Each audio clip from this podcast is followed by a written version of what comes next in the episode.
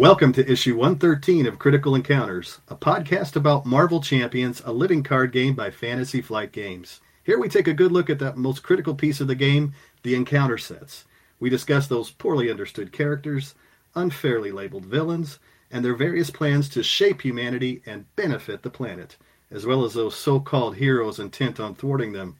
I'm one of your hosts, Bill, a k a. Board Game Lawyer, and joining me tonight is Mike. Hi, Bill. Welcome to the lair. Thanks, Mike. Glad to be here. And we also have Daniel with us tonight. Bill, what a pleasure and delight it is to have you with us tonight. And I want to thank you for all your contributions to our cast. Thank you so much. Thank you, Daniel. It's a pleasure to be here. It's kind of like a dream come true. And Steve. Oh, hi, Bill. You need better dreams if us, if we're your dream. It's more like a nightmare. Yeah, well, well, come on in. Come on in. Grab some slippers. Please do. We got cockroaches in the place. Um, we're okay. de- we'll deal with that on another episode. is, is it okay to sit right here? Uh, yeah, yeah. Oh, that no, that's fine. Steve's chair, actually. Oh, okay, all right. Oh, uh, our guests can here? have it. Our guests can have it. It's okay. Thanks for inviting me, fellas. Yeah, we're glad to have you. So, everybody, um, Bill, Board Game Lawyer. First question we like to ask our new people is, uh, so what would you say you do here? What do I do here? Um, well, I like to play Marvel Champions. And so I love to contribute there over uh, over on Discord, talk to various individuals on Discord. And here lately, I have been tinkering around with creating some videos for YouTube. I have a channel on YouTube. And what I do there is I, I do playthroughs of Marvel Champions. And I've really enjoyed uh, some of those playthroughs from Marvel Champions Monthly. They've, they've been posting these challenges. And that's really got what, what got me started. And so I've been enjoying posting videos on YouTube recently. I want to give a shout out to the Hulk one you posted with the shawarma. You threw a bunch of shawarma yes. in it. It just it was a fun little tweak to the game, but it's also just a fun story. The Hulk just ate a bunch of shawarma and started pounding people. It was fantastic. Yeah. You guys should check it out. Thanks. Yeah, I enjoyed that one too. You know, a lot of people have been giving Hulk a hard time. Um, maybe he's not as fun as some of the hero- other heroes to play with. And so, you know, I, I kind of toyed around with, well, maybe just give him an extra card every turn. Or um, I've seen some people kind of turn Drax into Hulk and try to use Drax's ability, but it just didn't seem to work out. So I, th- I think the biggest issue with Hulk is he just needs a few more resources. So what I did was I took out those basic uh, double resources, energy, genius, and strength, stuck in some shawarma, and it seemed like I could I could have more fun playing it that way. So hey, if it got the cards out of the box, then yeah. It's done its job. Oh, he's having fun. That's all that really yep. matters, right? The game.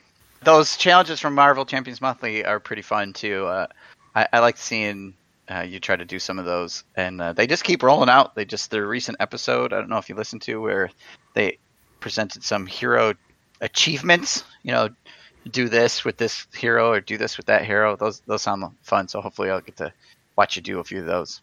Yeah, I've noticed, I noticed that there's quite a bit of discussion over there on, on Discord. Different ones try and come up with different ideas to try to beat some of those. So, yeah, I look forward to trying those out. Well, uh, Daniel. Yeah. Uh, this is the part of the show where somebody asks you, what, what's on your mind tonight? Well, you know what's on my mind tonight, Steve? What? Is we, you know, we, we get a lot of questions thrown at us on the Discord and stuff like that. And that's this is the time where we bring those up. Like, hey, so-and-so asked us this question and we talk about it. This will be the first time in Critical Encounters history that we will have a live question on the show. Board Game oh. Lawyer himself has brought us a very challenging question. Okay, fellas. So here's the question I have for you, and that is, what is your favorite hero weakness? And maybe we can start with Daniel. So you mean like something that the game hits a hero with that I just find particularly enjoyable?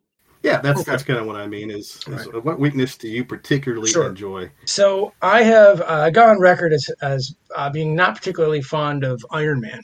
What? And so I know. I know. Since when? I know it's weird. Uh, most people don't actually know that um, about me. But what I have done is whenever I see him, I will put fourteen copies of Caught Off Guard into the encounter deck. And boy, does that seem to throw that egomaniac off. That must have been expensive buying all those core sets. You know, I, it, it really was. And then just to like throw all the other cards in the bin. Just wanted that one. Seemed kind of wasteful, but all at the same time, villainous. Well, you know what? Rules were meant to be broken, right? Right. So, all right. Well, how about you, uh, Mike? What's your what's your favorite hero weakness? Well, I'm going to go with one that most of them have. When you're when they're out on patrol, they're spending a lot of energy. They get hungry. Now, Miles Morales, he actually keeps a sandwich in his pants. Like, he does. I'm sorry, what? Yep, he does. Sometimes he leaves it there for a while. It's a thing. You said a sandwich in his pants? Yeah, he can. That's where. Where else are you going to keep it? Come yeah, on, he's wearing spandex. Hey, question. He's wearing spandex. Uh, but the rest in, of them in his pocket. Don't... In his pocket, right? I don't think they have pockets. I've never seen a superhero with pockets. But the rest of them don't do that because why would you? And the villains, they're always saying, "Oh, they always want to know the secret identity." You don't need to know the hero's secret identity to know where to hit them. You just go to the shawarma place. You take them hostage. You hide an assassin in the shawarma place because they're always going to go there for some shawarma later. Uh, they're they're predictable. That's what I like about them. So you you hide a bit an assassin in there, and uh, you're guaranteed to nab yourself a hero. Okay, well, that's an interesting weakness there. Mike, do you think he has like a superhero fanny pack? I don't know. And the co- one of the comics I'm remembering, he had it in there like a week. A, san- a week-old sandwich in his spandex. Yep. And no, he didn't eat it. Somebody else did. Oh, wow. Oh. And he knew where it came from. Oh. Well, I guess if you're hungry enough. Listeners, let that play out in your mind a little bit. Yeah. Trying to erase it. All right. So, uh, how about, why don't we move on to Steve? Steve, what is your favorite hero weakness? So, I'd give this one some thought. Um, because there's a couple that are kind of, I think are kind of silly. So I'm going to go with, I think, one of the most powerful or strongest Marvel heroes, in air quotes, uh, Wolverine. Oh. I mean, the guy like regenerates, or you can barely kill him. He's got these claws. And his whole bones are laced with adamantium. So a really powerful magnet, and the guy's toast. You just pick him up with a, like a big old magnet you'd use to crush a car or something, and that's it. He's done. So I kind of like that one. Could it be? Could it be one of those like from the old cartoons that's like shaped like a horseshoe, kind of? Oh, it has. Yeah, a giant yeah. horseshoe shaped one. Yeah, and then yeah, whoop, yeah. and he's on there and he's stuck. He can't get off. So I kind of like that. That one. Visual in my mind has now replaced the pants shawarma. Okay. My other one, because I was debating, is Aquaman. If you know he walks on land for too long, he's away from the ocean too long. He loses all his abilities. So can't, uh, he's got to be in water. So that one's always kind of funny. Aquaman, welcome to Nevada. Yeah, he's toast. Forget it. Um, yeah. How about you, Bill? Do you have a favorite hero weakness? I do, actually. Um, have you guys ever seen the movie Mystery Men? Oh, yeah. Yes. You like that one? Okay. So in Mystery Men, there's a character called Invisible Boy. and I think that's Pee-Wee Herman, right? No. Is it? No, Pee-Wee Herman has a different ability. He's the fork uh, guy. Oh, he's the fork guy. Yeah, okay. No, he's no. not the fork guy. No, no. Jesus. The Hank Azaria character. Oh, yeah. So, Hank Azaria is the Blue Raja. Come on now. Yeah. Right, okay. sorry. Okay. Blue sorry. Right. The angry guy. There's the angry guy, the bowler. But there's also Invisible Boy. And I like the fact that Invisible Boy can turn invisible, but if someone sees him, then he's no longer invisible. And so... You can't see the guy anymore. That's good. So the same same thing is true for himself. If he looks at himself while he's invisible, he turns visible again. So I I like that weakness in a character. You know, the fact that he has such a wonderful ability, but it only works in its little niche. Um, I wonder if that movie's aged well. I haven't seen it in a long time. Yeah, I've been meaning to pull it out and watch it again myself. But uh, oh. it was a good movie. I watched it several times. God, Kel was... Mitchell, that's the guy, isn't he? Kel Mitchell is plays the Invisible Boy. Okay. Mm-hmm. Yeah. And Ben Stiller is like Mister Furious or something, Mister right? Furious. Yeah, yeah, yeah. Yeah. yeah. And there was the the Sphinx and the Bowler. The Bowler. Right? Yeah, it was a good movie. And then the, and then yeah. and, so and then the main villain, one of my favorites, Casanova Frankenstein. you know. Jeffrey Rush, right? Oh, Jeffrey yeah. Rush. Well, that was a good question. Yeah, thanks. All right, thanks, fellas. But, Steve, we're not here to talk about hero weaknesses, are we? No, we are not. We have our special guest on because we are going to do a Shadow of the Past issue. and we are going to talk all about Spectrum's nemesis, Radioactive Man. So, uh, Bill, uh, uh, take it away. All right. Well, I, I, I just imagine that whenever you guys are doing these origin stories, that you're combing the internet. And so I got out on Google, and I the very first thing that popped up was Radioactive Man. So I thought, well, you know, I'll go ahead and just talk, uh, do some research, take a look at this character, and see what he's all about. So uh, Claude Kane the third, a k a. Radioactive Man, uh, this was a individual who was kind of the playboy of Zenith City. Uh, he had a love interest. Her name was Gloria Grand, and so he's constantly trying to get her attention, but she's rebuffing his advances. Uh, she brushes him off, you know, her own words. He's a frivolous socialite, so he's not having a lot of success with her. Uh, so then after returning home one evening, Kane's father, who by chance was also a nuclear scientist, he chastises him for spending another night out dancing, partying, gallivanting. And so Kane then is left wondering, you know, is there something more I should be doing with my life?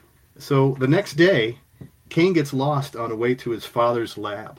He ends up, you know, he's driving along, he gets his car stuck in the sand. So he says he's trying to gather his bearings, figure out where he is. The communist spies are busy raiding his father's lab, and they have this plan that they're going to detonate a mega bomb, and they're gonna they're gonna steal its data. So, you know, in typical comic fashion, of course, the bomb explodes, and Kane finds himself somehow alive, only with a lightning bolt-shaped piece of shrapnel sticking out of his skull. Like Harry Potter.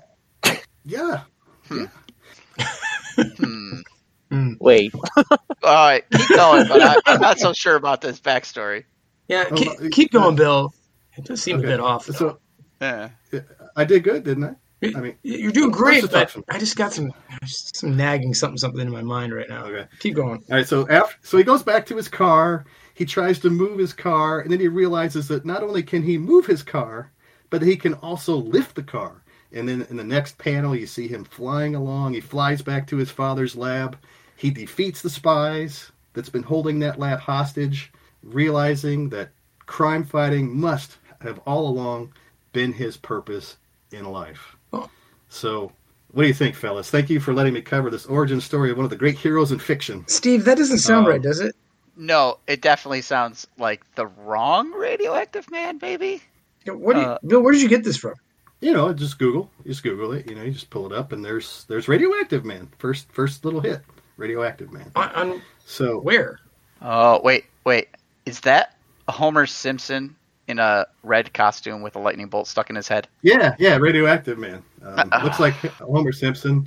You know, and then I found out, too, that if, you're, if your listeners want to uh, learn more about Radioactive Man, they can catch uh, episode seven. No, episode two of the seventh season of The Simpsons. My pants. Ugh, caught on barbed wire. Good Lord. Choke. An A-bomb. Yeah! Radioactive. From this day forward, I shall call myself Radioactive Man. Steve, Steve, when you told Bill that, what did you tell him? I just said Radioactive Man. I didn't say uh, Radioactive Man from uh, the Marvel universe. Yeah, I think you got oh, the wrong no. one, Bill, man. Wrong Bill, one. I'm sorry. Oh. Gee, Daniel, isn't this confusing yeah. and crazy? It's a little bit. Sure is. Sorry. That's, this is so embarrassing. Bill, I don't want to put you on the spot, but, I mean, do you know anything about, like, the, the one in the game we do a podcast for? Oh, the Mark. Oh, you're talking about the green guy, Radioactive Man. Yes. Um, from Marvel. Okay. That one, yeah. The, that one. Yeah, you know, that makes, that, that makes sense. Yeah, the guy with the towel wrapped around him for some reason. Yeah, sorry about that, fellas. Let's talk about, uh, I, I did do a little research on him as well. Oh, thank goodness. And you know what? And you know what, what's kind of neat about that is, you know, to look up information about this character, I did not have to go very far at all. Because, you know, in addition to Google, one of the most reliable sources of of Marvel villain lore is your show, hmm? Critical Encounters. Oh, no. Yep. Yep. Yeah. This can't be good. You may recall that way back in issue seventeen, which was released on May twenty-sixth, twenty twenty. It's two years ago, so yeah, wow. It might be a little bit sketchy. You know, you guys are still going, right? Huh. Uh, Issue seventeen was before Mike joined the show officially. Yeah, I, so, I have an excuse. Okay. Yeah. Yeah. He joined like three issues later. uh, you're not you're not accountable, Mike, for any kind of uh, uh, air quote knowledge Bill possesses. uh. No, you guys, you guys remember you touched on the origin story of Radioactive Man while you were covering the modular set Masters of Evil. Yeah, that rings oh, a bell. So, yeah. Okay.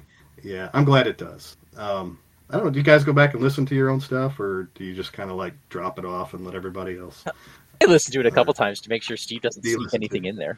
I listen to it while we're editing. Actually, I've been listening to some of the old shows because I have been putting them up on YouTube to fill in our back catalog there. Uh, and I'm oh, that's right. I'm working on this uh, right around this time period from two years ago. So yeah. So who who introduced this back then? I believe it was Daniel who oh. first introduced this. oh, okay, so the backstory possesses probably not a single fact. Okay, good. Your Google must be better than my Google. Because, you know, I don't know. All right, well, a lot's changed in two years, right? Yeah. Well, take it away, Bill. So, it's going to be reacquainted with Radioactive Man. So Radioactive Man, his alter ego is Chin Lu, who is a Chinese nuclear physicist. And he first appeared in Journey into Mystery, number ninety-three, way back in June of nineteen sixty-three.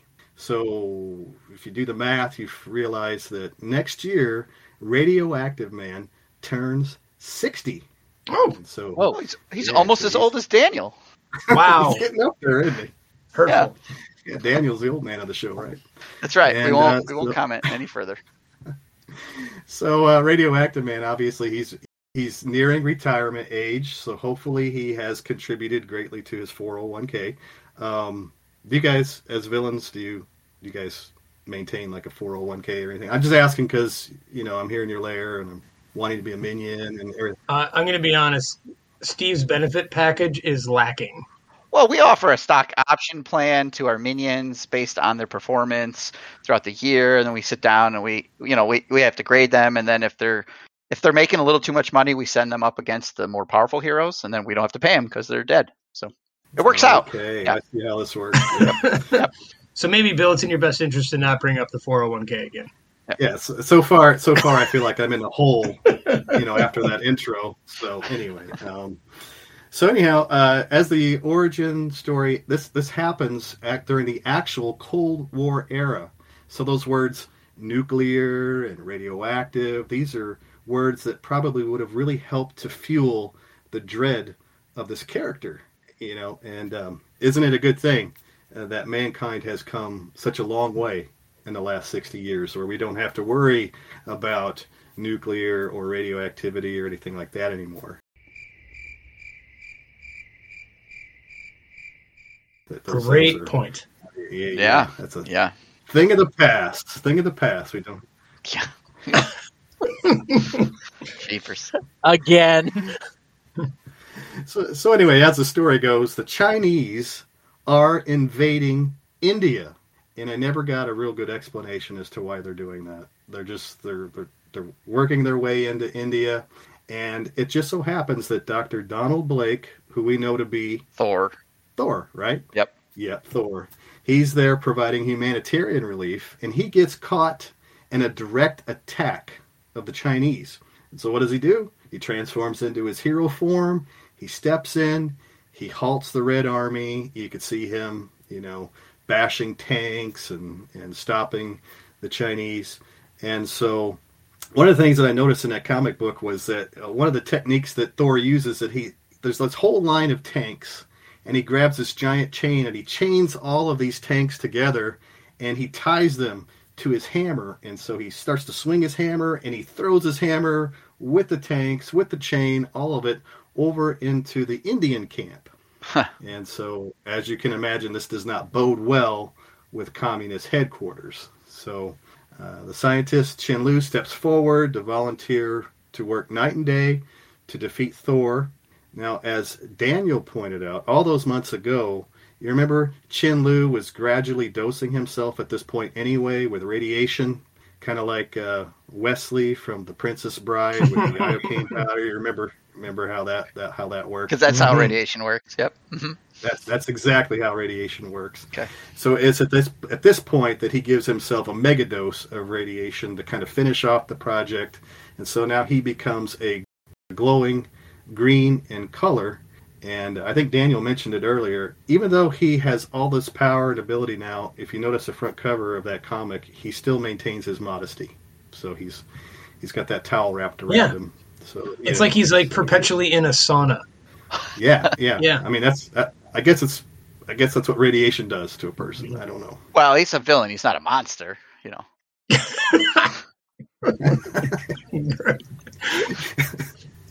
Exactly. So. You know, I, I was taking note of some of his superhuman abilities that he was now able to acquire. And one of the things that he's able to do is he's able to regulate the emission of radiation from his body. Sandy. Don't you think that's, yeah, that's, that's a good idea. Um, think about it. You know, you're carpooling with your friends and you got this radiation condition. You know, you want to be able to kind of tone it down, right? You know, you're at the movies with your friends. Uh, cut down on the radiation a little bit. Yeah. He can also, as we learned in that first issue, he can melt bullets. So that's helpful. Huh? Yeah. Oh. The the situation was is that, you know, in order to counter Thor, he now goes to New York City, and he's there in New York City. He's looking around for Thor. He can't find Thor because the doctor, of course, is in this really long surgery. It's a real drawn-out long surgery, so he's just getting kind of aggravated. He can't find him. So he's causing a ruckus. The police show up, and they go to shoot him. And, uh, of course, he, he just his radiation causes those bullets to just drop right in front of him. Seems Dang. useful. Yeah. Yeah. That does seem helpful, doesn't it? I mean, that's a good ability. He also has the ability to deflect not only bullets, but he can also deflect Thor's hammer. Ooh, well, that's pretty good. Yeah, yeah. So when he invades the city of New York, then Thor, he mistakenly thinks that he could just make quick work out of Radioactive Man. It's, here's this the big green guy in a towel, and he could just chuck this hammer at him. And so that doesn't work. He's able to deflect it. Um, so then Thor, he, he tries to also stop him by shooting lightning bolts at him. Again, this is another ability that he apparently has, that he could deflect lightning bolts. Okay, wait. And, I, I, sorry, I gotta yeah. jump back here. Yep. Thor's hammer can't hit him. This is no. This is the hammer that Thor swung around so fast he turned it into a cyclotron and created helium, causing Absorbing Man to float into the atmosphere. That does not hit Radioactive Man. That does not. It just it just deflects. It doesn't even get any close to him. The radiation deflects Thor's hammer, cannot penetrate his his uh, exterior, and so. Hmm. Yeah. Oh, that checks out. Yep. yeah. Yeah. Seems fine to me. So Thor's next trick is, like I said, to chuck lightning bolts at him. Nope, that didn't work. And so that's another ability he has. He can deflect that. And then there's also this built-in ability that Radioactive ha- Man has, and that is if he's ever subjected to violence, that he can blow himself up, taking everything with it. so. Huh. Huh. I'm guessing that's like his last resort. Yeah, well... Uh, I don't know at what point he would decide to use that, but it is kind of like a catch twenty-two, right? I mean, it's and it's definitely a Cold War tactic. You know, you blow me up, I'm going to blow you up. Yeah. So, oh, yeah. You know, okay. So I guess that that's what kind of makes sense there. First appeared in nineteen sixty-three, uh, hey? Yeah, nineteen sixty-three. Not a lot happened that year, so. You would know. Um, so. oh, oh, that was good. That was great. Bill, I'll remember that. I'll remember that, Bill, with my remaining days. Don't worry, he'll forget tomorrow. So totally. Okay. I'm counting on it. Um,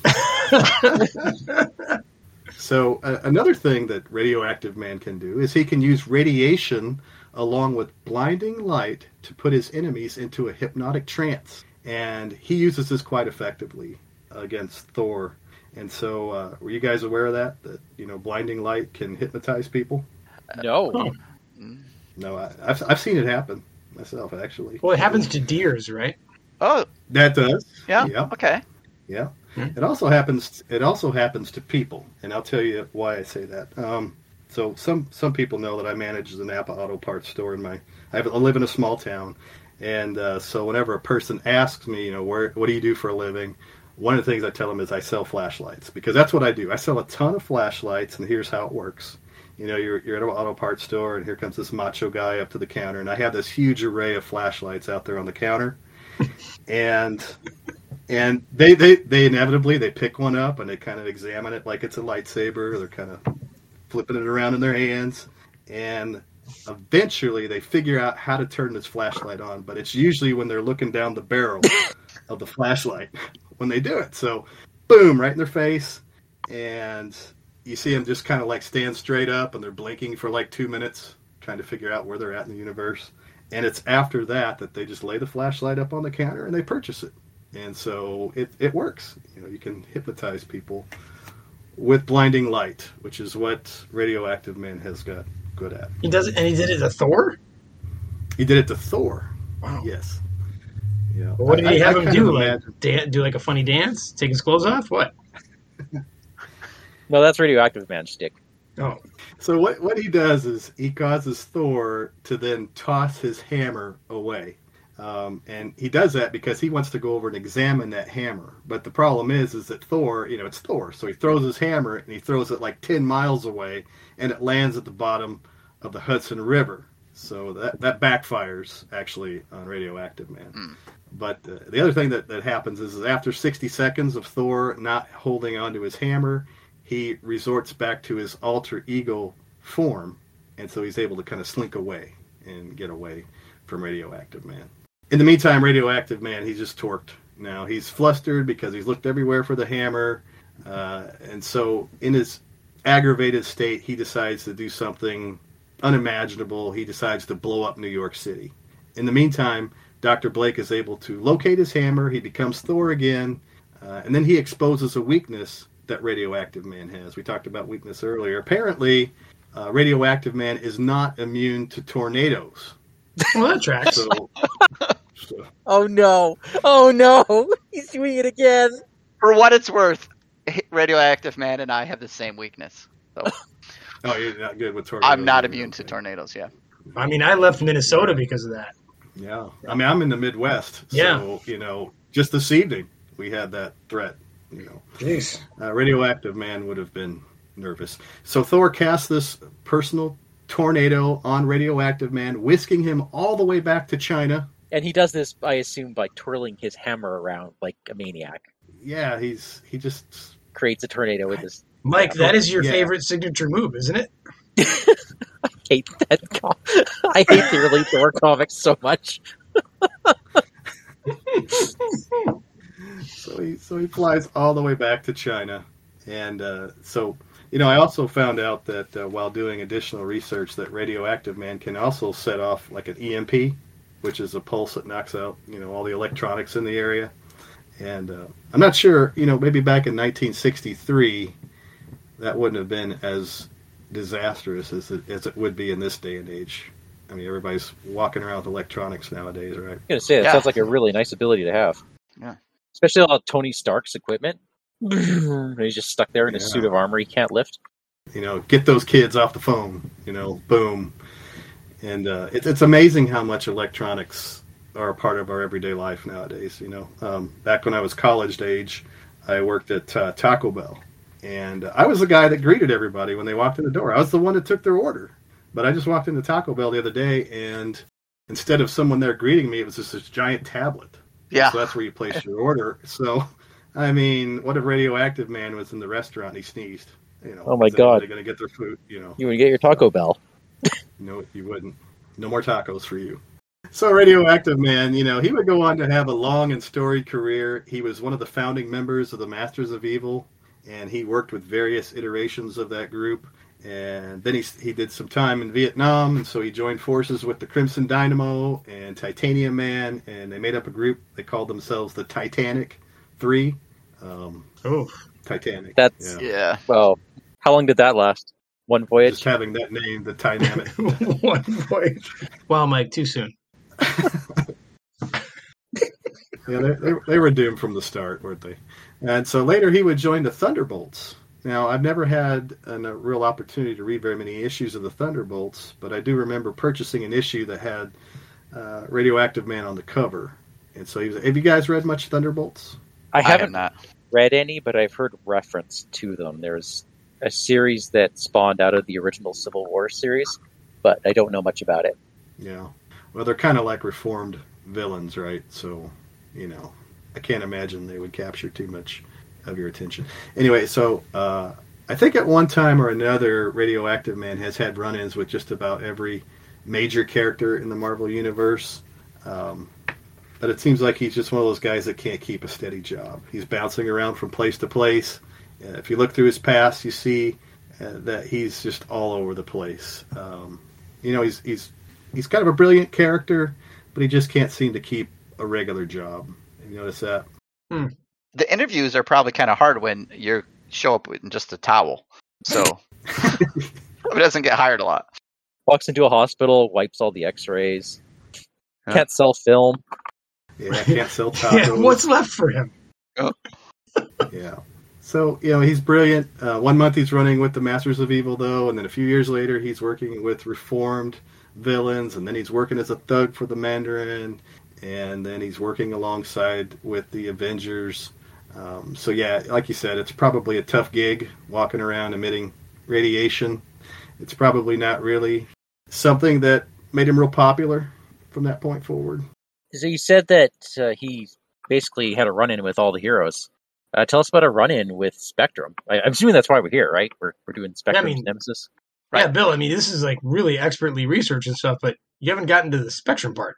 Yeah, so um, I can only assume, yeah, that there's some connection to Monica Rambeau, but um, I don't know. I, didn't, I wasn't able to find anything. Wait, I'm sorry. Wait, I'm sorry. Bill, you said there's you found no connection. Steve, this is no, this I, is Monica Rambeau's like nemesis, right? Correct, correct. Um, They're pulling an avalanche on us again, aren't they?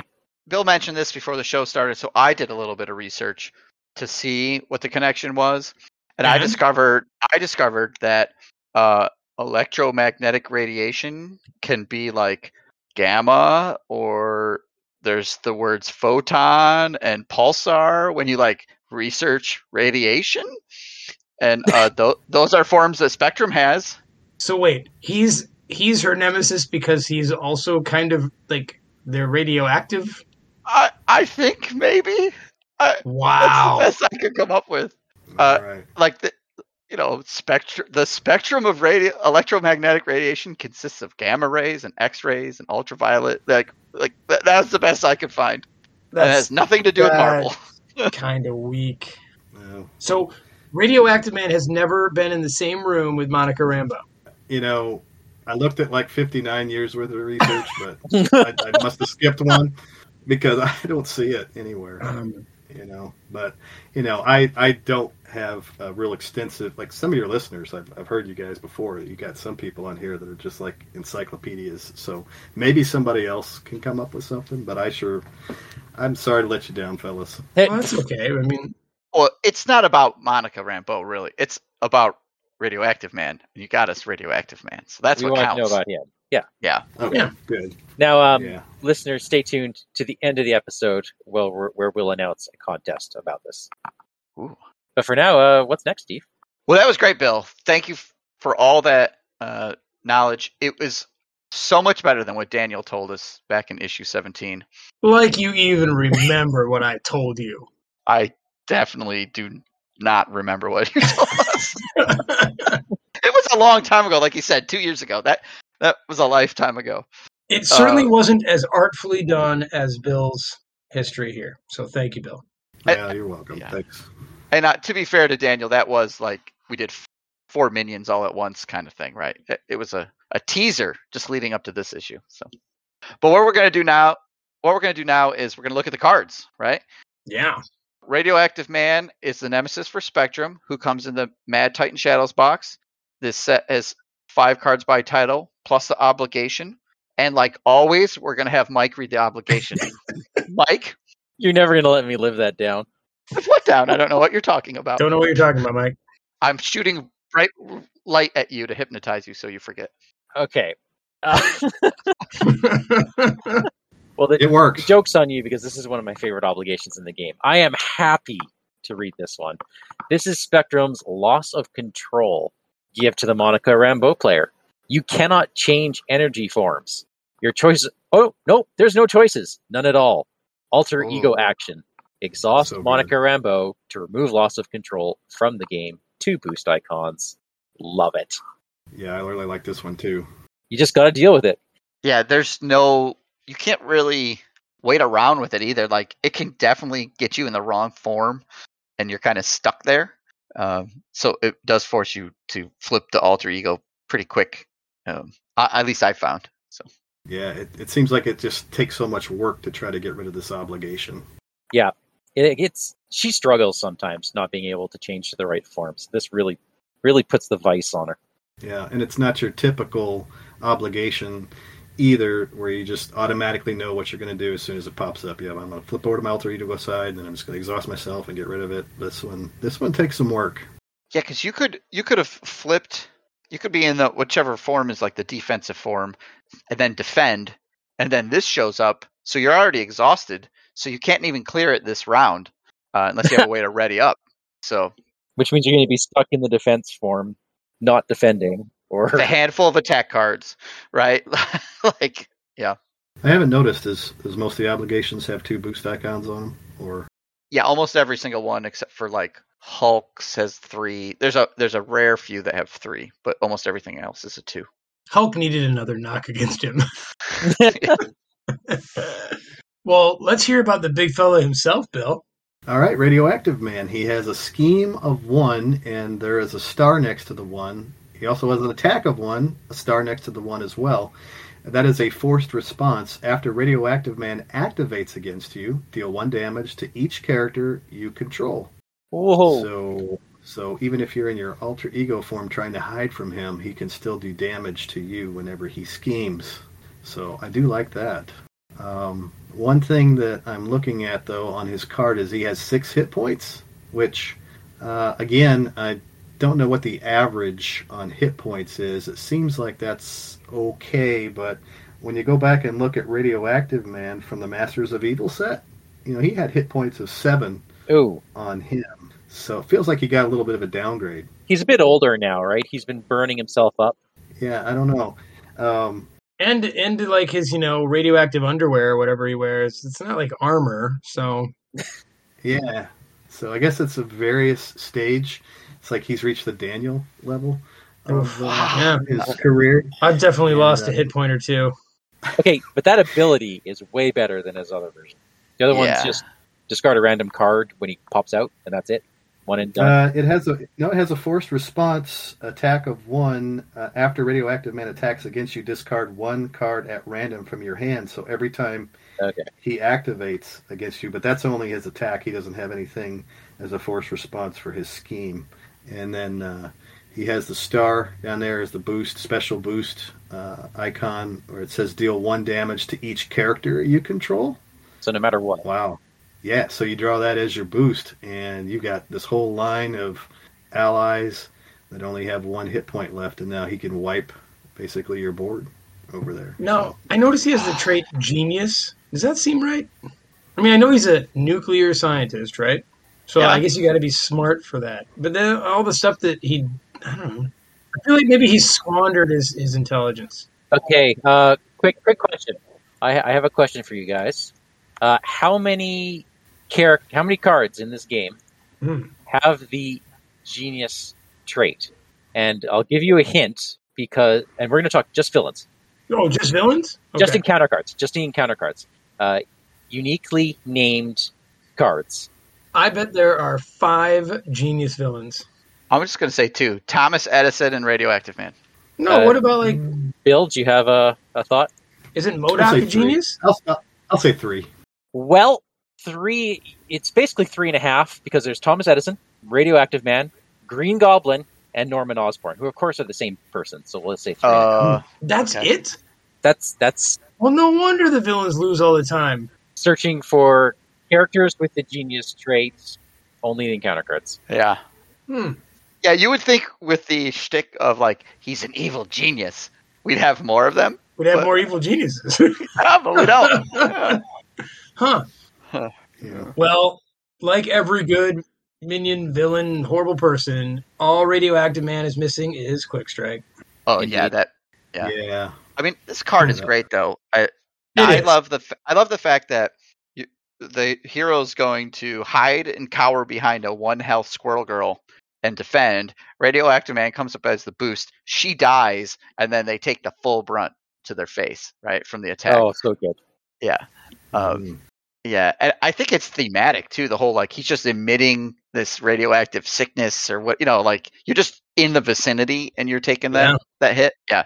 It would be nice if he still had seven health, but he is elite, so he, that that does protect him against things like uh, Nova Prime and stuff like that, so that's cool. And he's guarded if you're playing Critical Encounters House Rules. Oh, we still do that? It's been a long time. There's got to be someone somewhere that still plays that rule. Yeah, yep. I wonder if you could swap out Radioactive Man for the other Radioactive Man in the Nemesis set. Like, or bring them both out. You can do whatever you want. Apparently. Apparently. Yeah, he, he is missing that Masters of Evil trait on this version, which is kind of huh. too bad. Otherwise, he could cycle through if you were playing in that set and he ends up in the deck and you get but that you remember, Steve, you remember, Steve, he's older now. He's out of the Masters of Evil. Oh, right. Could say Thunderbolt on him or something. Yeah, yeah he's... Yeah. He's now, yeah, he's he's he's transitioned to some other, you know, uh, profession and life stage. So okay, okay. Yeah. But Steve, what is he trying to do? I mean, all these guys have like a thing they're doing, right? Well, he is trying to melt down a reactor, most oh, likely, because that's, that's what it's what a side oh. scheme says. Yeah, isn't he basically like a living reactor meltdown? There can only be one. Oh, I see. Oh, he's jealous. It's like a, it's like a Highlander meltdown. Okay. Well, let me read you a side scheme. Uh, reactor meltdown. Radioactive Man is using his power to overload a nuclear reactor. Uh, when defeated, deal one damage to each friendly character in play. It's a crisis. It has two per player and three boost icons. Ooh. That is so good. That is so good. That is good. They have to deal with it. They have to take the damage. And it's three boost as a boost. Oh, so good. Yeah.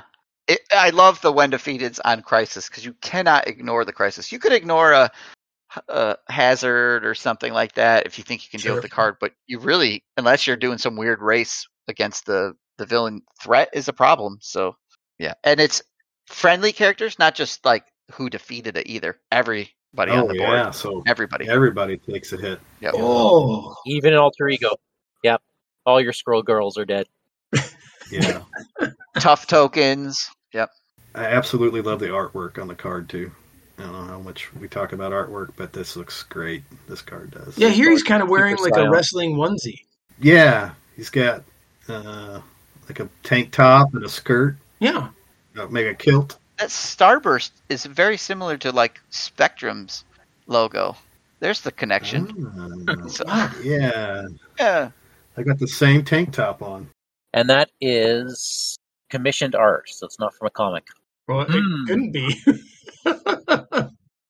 Right? Like, I'm thinking of the next piece. So you know what he can do, guys? He can mm, sap your power. Oh. Let me tell you about this. There's two of them. There's two of them in, the, in his Nemesis deck. So it attaches to your identity. And as a force response, after your turn ends, take one damage.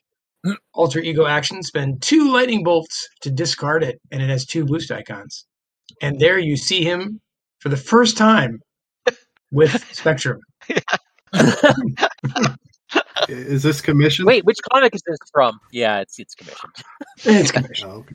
Well, there it is. Two copies of that? Yeah, two. Yeah, there, is, there isn't a limit, one per player. There isn't. So if you're playing solo, you can get a bolt on you. Okay, uh, rules Yikes. question, because the listeners might have one. After your turn ends, take one damage. Direct mm-hmm. or indirect? Uh, Isn't it? It's, it's always not direct unless it says indirect, right? Right. Yeah, it's not indirect damage. You can't give to somebody else. It has to go on your identity. And it doesn't matter if you're hero or alter ego. So. Oh, yeah. Mm-hmm. Yep.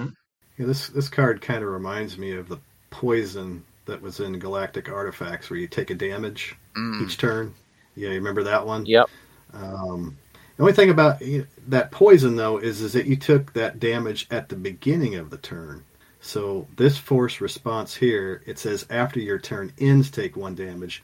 I almost would like to see this say when your turn begins, take one damage. That way, at least it goes off once. Yeah, it's going to do oh, something. Yeah. yeah. Yeah, because like you said, it, it comes up in the encounter phase, and you could just immediately flip to alter ego and clear it. But it is forcing you to flip. It is using two energy. So some heroes, this will be a little harder than others. Right. I was just, and I was just going to ask, um, I don't really remember Spectrum's fifteen cards. Is she particularly lightning bolty? She's got a mix. Like, will this will this take away some of her best cards?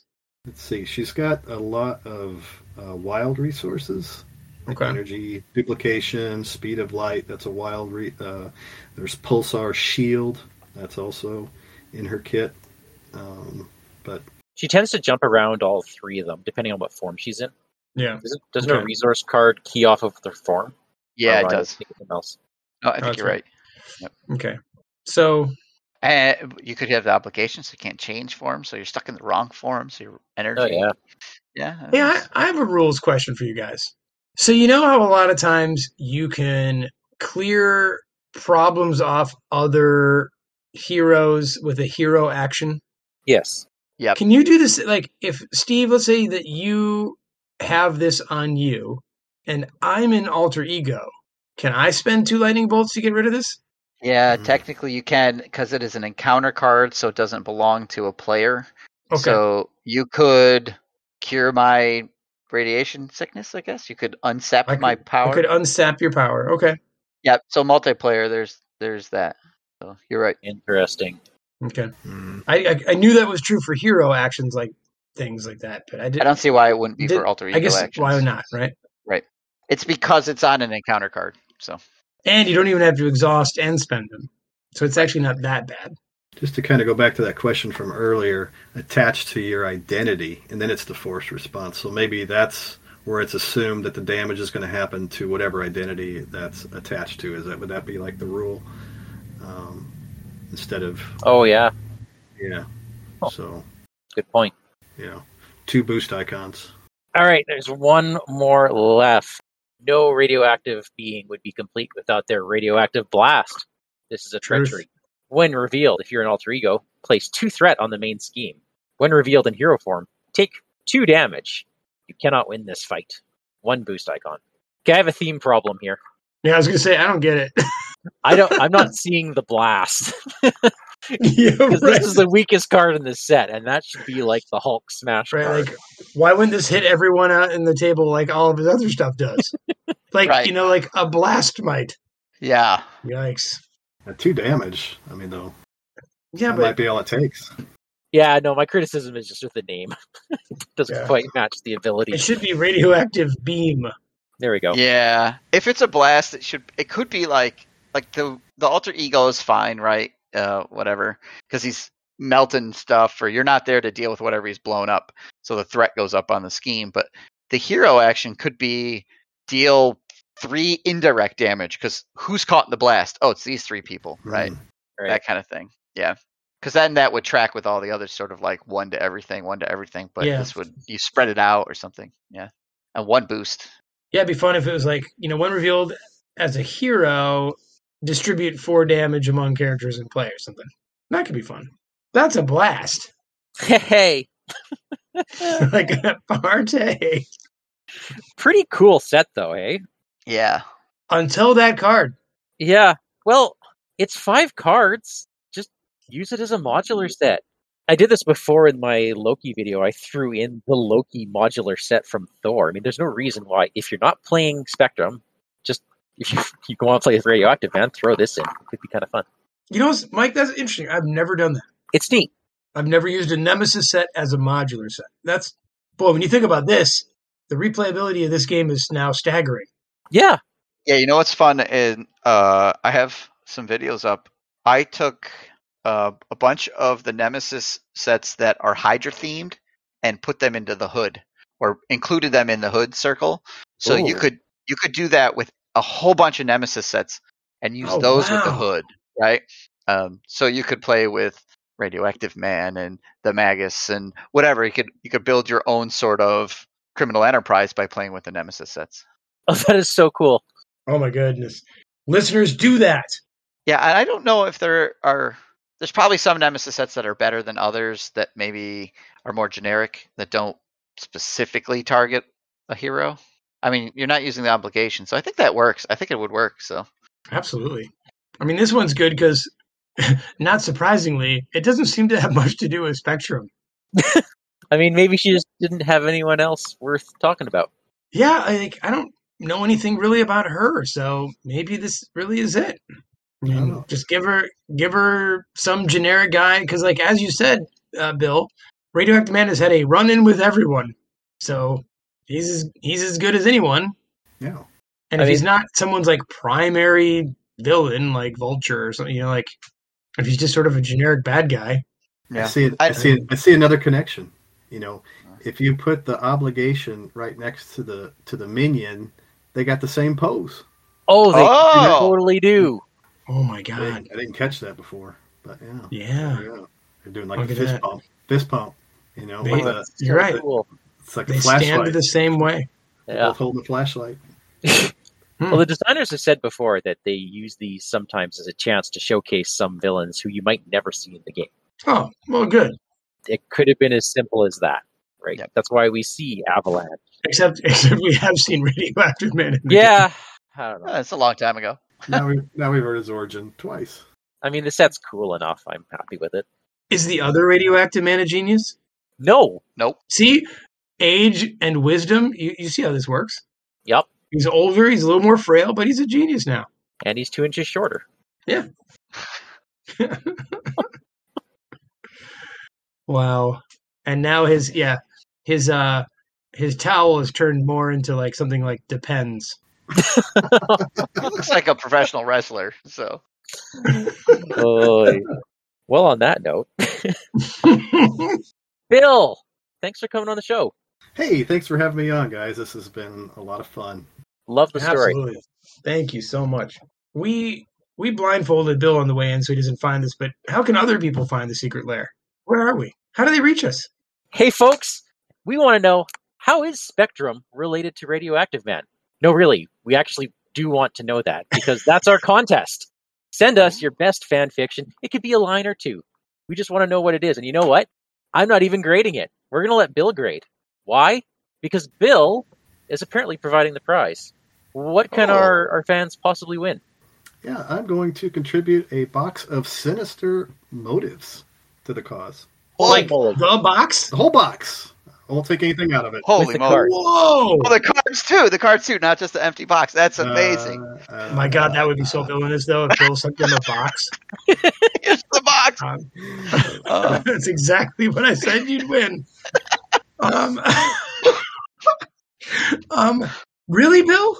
Sure. Yeah, it's the absolute least I can do, fellas. Oh my goodness, that is so gracious. Okay, so wait, how how do they win this box of Sinister okay. Motives again? One more they time? Have to, we want them to send us their best fan fiction as to why, how Spectrum is related to Radioactive Man, because that's that's missing. It's missing from the backstory. So fill us in, and mm. we'll let Bill judge them. He'll uh, come up with a winner. So we're going to let this contest run for a couple weeks. So you have two weeks from the release of this, which is like in the middle of May. So get your entries in as quick as you can. Okay. And if you want to enter, you can email us at critical encounters pod at gmail dot com. You can also find us on Facebook. We are Critical Encounters. Leave us a message there. I'll let Steve sort through that. Thanks. You're welcome, Steve.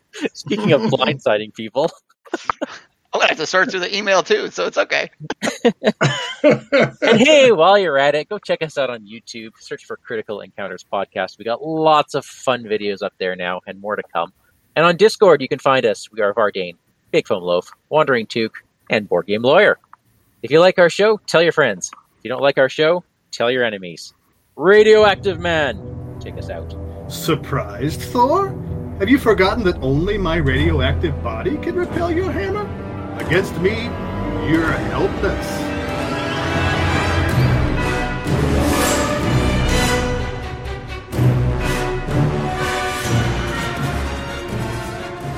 I don't see why Rainier Wolfcastle should be the star. I think we should bring back Dirk Richter. Kids will want to see the original Radioactive Man. I keep telling you, he's seventy-three years old and he's dead. Granted, but... Besides, we want to stay as far away from the campy seventies version as possible. billowing backpacks, Radioactive Man. It's the worst villain of them all, the Scoutmaster. I see him, Falloutborn. Go get him, Scouts.